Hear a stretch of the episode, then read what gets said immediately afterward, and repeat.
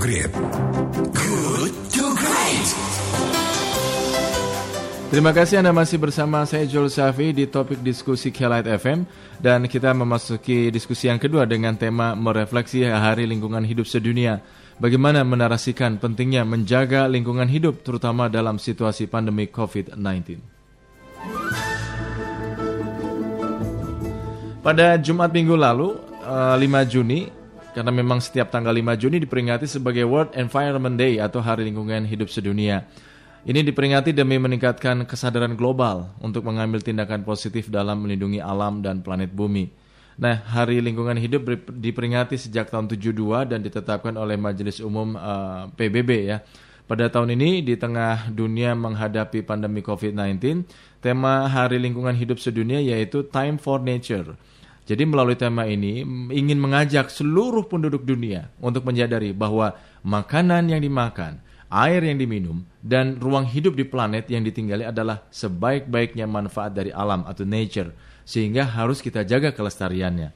Tetapi pertanyaannya, merefleksikan Hari Lingkungan Hidup Sedunia, lalu bagaimana menarasikan pentingnya lingkungan hidup khususnya dalam situasi COVID-19. Lebih-lebih pada masyarakat yang minim literasi terkait isu uh, lingkungan hidup. Untuk menjawab pertanyaan ini kita akan diskusi mendengarkan uh, pemikiran dan juga sekaligus penjelasan dari narasumber kita yang sudah di, terhubung di ujung telepon, Pak Rendra Kurnia Hasan. Beliau adalah Kepala Subbagian Pengendalian Pencemaran dan Kerusakan Lingkungan, Limbah dan Sampah Biro Hukum Kementerian Lingkungan Hidup dan Kehutanan. Assalamualaikum warahmatullahi wabarakatuh. Selamat pagi Pak Rendra. Waalaikumsalam warahmatullahi wabarakatuh. Pagi Kang Ijo. Pagi juga. Pagi sahabat Kelan FM. Siap, hatur nuhun Pak Rendra. Bagaimana ini kita berbicara soal lingkungan hidup ini kan setiap tanggal 5 Juni diperingati sebagai iya. World Environment Day atau Hari hmm. Lingkungan Hidup Sedunia. Tapi seolah-olah di kita sepi senyap saja, Pak. Pada tahun hmm. ini kan Hari Lingkungan Hidup kita diperingati di tengah uh, kita menghadapi pandemi corona lah ya. Yeah. Nah, yeah. merefleksikan ini, apa catatan penting Anda, Pak?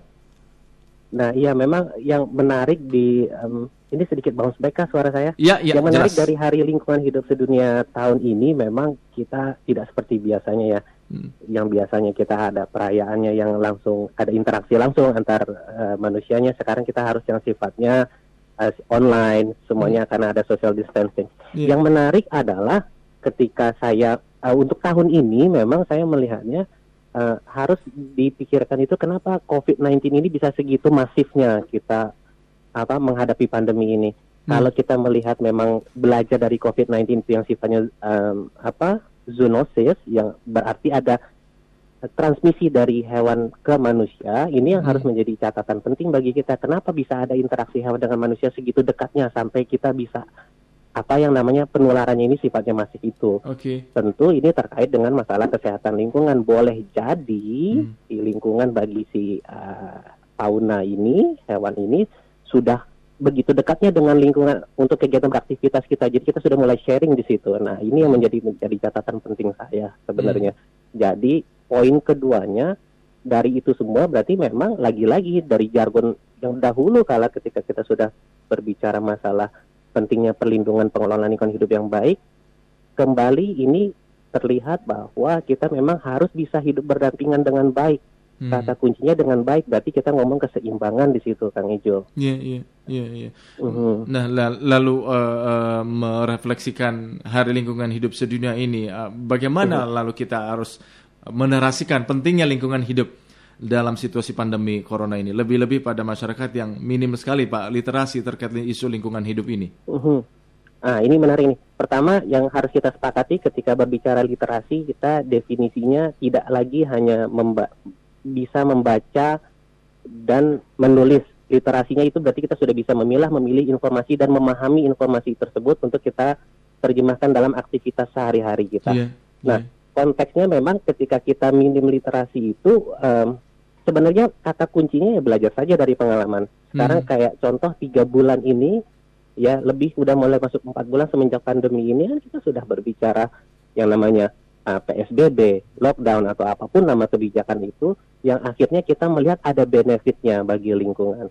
Hmm. Itu kalau dilihat dari um, medsos teman-teman di networking saya itu suka tuh mungkin di di networkingnya Kang Igo juga ada tuh masang status bisa ngelihat Hmm. langit yang biru lebih jernih biasanya abu-abu Hmm. karena polusi terus juga bisa ngelihat gunung dari jauh dari eh, balkon rumahnya Iya, iya. hal-hal itu kan sebenarnya eh, memberikan informasi bahwa lingkungan hidup ini sedang melakukan self recovery Iya, iya. karena kegiatan antroposentris kita akhirnya terbatas akibat pandemi ini. Hmm. Jadi dari situ sebenarnya yang minim-minim literasi ini mau nggak mau kita dihadapkan dalam kondisi kita harus beradaptasi dengan kondisi yang sekarang.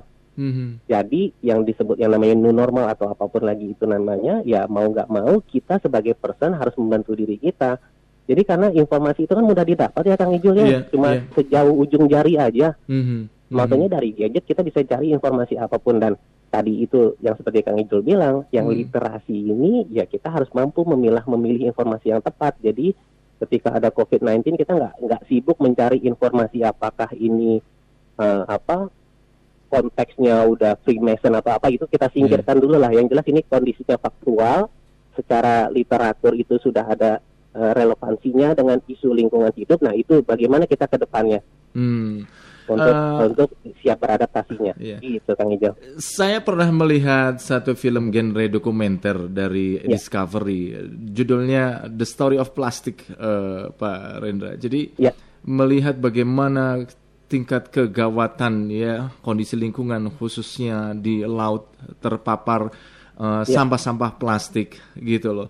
Nah, satu hal yang justru saya sering kali bertanya bagaimana nih dengan kesadaran perusahaan-perusahaan eh, swasta yang mem- memproduksi ya limbah-limbah seperti itu, Eh, bagaimana dengan pajak-pajak yang merat- mereka telah bayarkan kepada pemerintah? Artinya eh, bagaimana pula upaya yang dilakukan oleh pemerintah dalam konteks ini misalkan seperti itu. Ya. Artinya saya berbicara dalam konteks kesadaran antara pemerintah, kemudian ya stakeholder lah ya. Ya. Anda Ya. sendiri melihatnya bagaimana kesungguhan kita semua?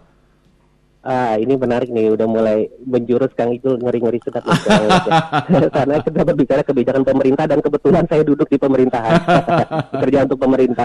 Iya, Memang konteksnya gini, ketika kita angkat isu pengelolaan sampah, mungkin untuk sahabat Kelight FM juga kita infokan. Jadi kan memang isu pengelolaan sampah itu kalau kita ngomong peraturan perundang-undangan dari Undang-Undang eh, 18 2008, peraturan pemerintah pelaksana 81 2012 itu sudah jelas.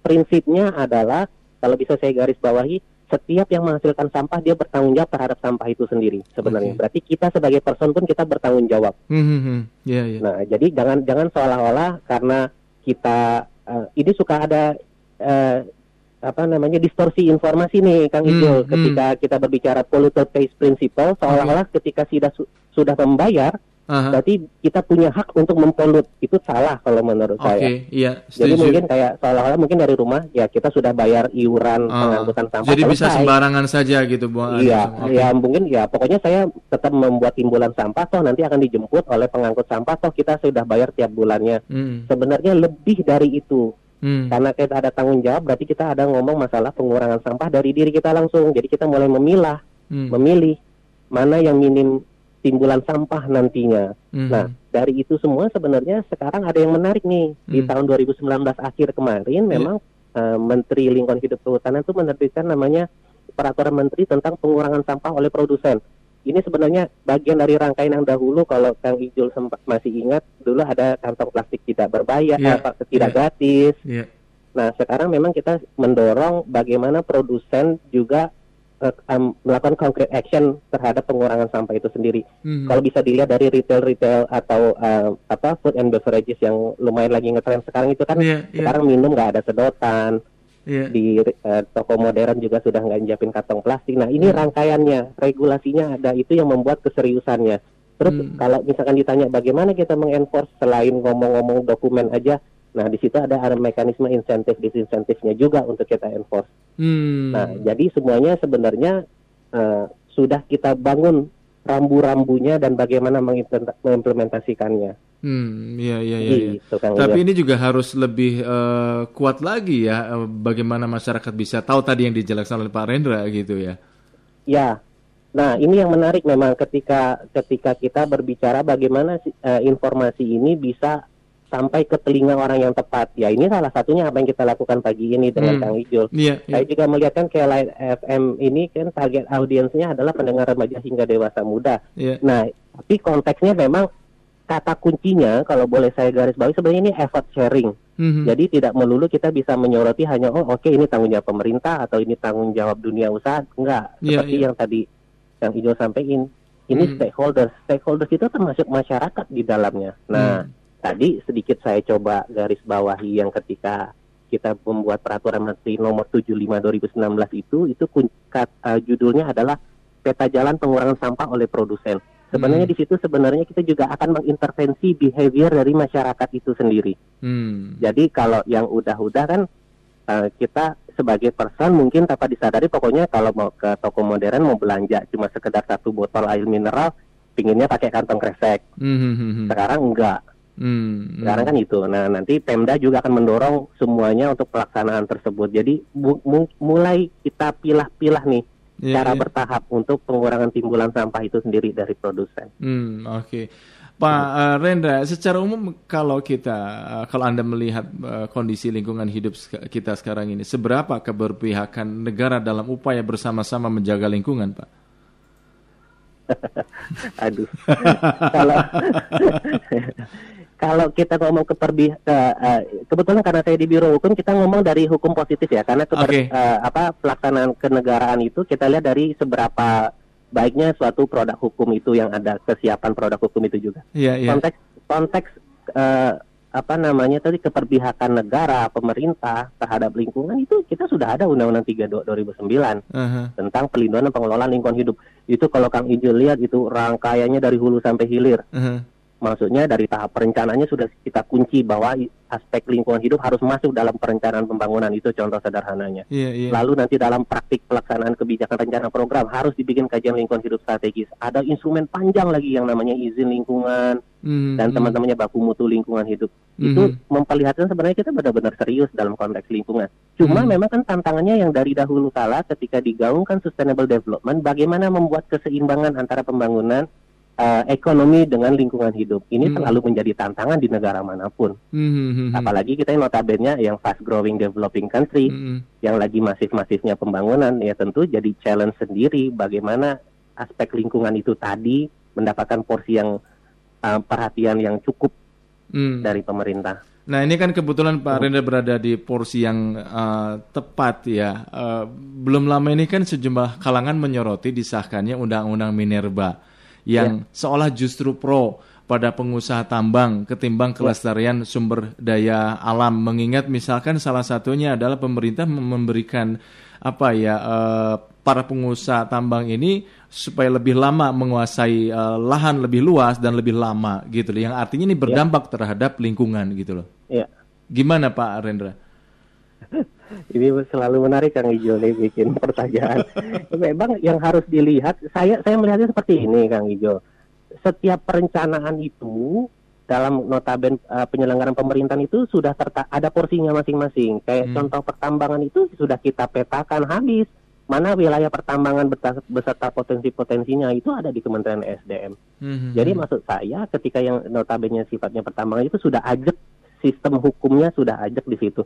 Lagi pula tadi yang seperti saya sampaikan di Undang-Undang 3 2009 ada instrumen perlindungan pengelolaan lingkungan hidupnya. Hmm. Nah, kalau memang kalau memang saya coba pahami, kalau saya saya tidak terlalu eh, mengikuti dalam tapi cukup saya mengetahui informasi mengenai tersebut memang arahnya itu seperti Kang Ijul tadi sampaikan lebih ba- lebih perpanjangan untuk penguasaan tapi dikemas dalam skema perizinan atau apa itu kan pure eh, yang sudah-sudah juga seperti itu mungkin masalah perpanjangannya tapi kan konteks eh, eh, apa namanya penjagaan lingkungan hidupnya maksud saya undang-undang Minerba itu tidak bisa juga menegasikan undang-undang perlindungan pengelolaan lingkungan hidup jadi jalannya harus melihat bersama-sama juga Hmm. Nah, jika jika dalam pergerakan ini kan ada tuh yang mau eh, judicial review iya, untuk betul. PMK itu nggak masalah, itu juga Hmm. bagian dari sistem yang disediakan oleh pemerintah Mhm. untuk untuk istilahnya ya saya melihatnya ya dunia usaha atau NGO atau pihak mana pun untuk Hmm. dalam kan kalau kita melihat suatu isu itu kan nggak bisa satu kepala aja karena banyak kepala tentu akan banyak pemikiran nah, Iya, sehingga dibuat iya. ruang-ruang tersebut. Hmm, Kalau baik. ada satu sebagian atau sekelompok yang melihat itu memang Hmm. em, apa dirasa tidak terlalu pro terhadap lingkungan, Iya. kita lihat saja prosesnya Hmm, di MK nanti baik. rumahnya di sana karena ini kan masih proses berjalan. Hmm, hmm, baik. Pak Rendra, sebenarnya saya masih ada banyak pertanyaan, cuman saya sudah dikasih kode sama produser untuk segera mengakhiri iya, iya, iya. perbincangan kita pagi ini. Tetapi paling tidak ini eh, supaya tadi tidak ada disinformasi dari pemerintah ya kan kepada masyarakat. Nah, kami berada di tengah-tengah untuk lebih membuat semakin jelas gitu, Pak Rendra. Anyway, terima kasih hatur nuhun Pak Hendra atas Terima kasih waktunya. banyak Kang Ijo untuk Ini- kesempatannya. Yes. Terima kasih untuk sahabat Kelan FM juga. Ya, terima kasih. Selamat pagi, sukses untuk Anda Pak Rendra. Pagi. Assalamualaikum warahmatullahi wabarakatuh. Demikian, sahabat kelat Pak Rendra Kurnia Hasan, Kepala Subbagian Pengendalian Pencemaran dan Kerusakan Lingkungan Limbah dan Sampah Biro Hukum Kementerian Lingkungan Hidup dan Kehutanan.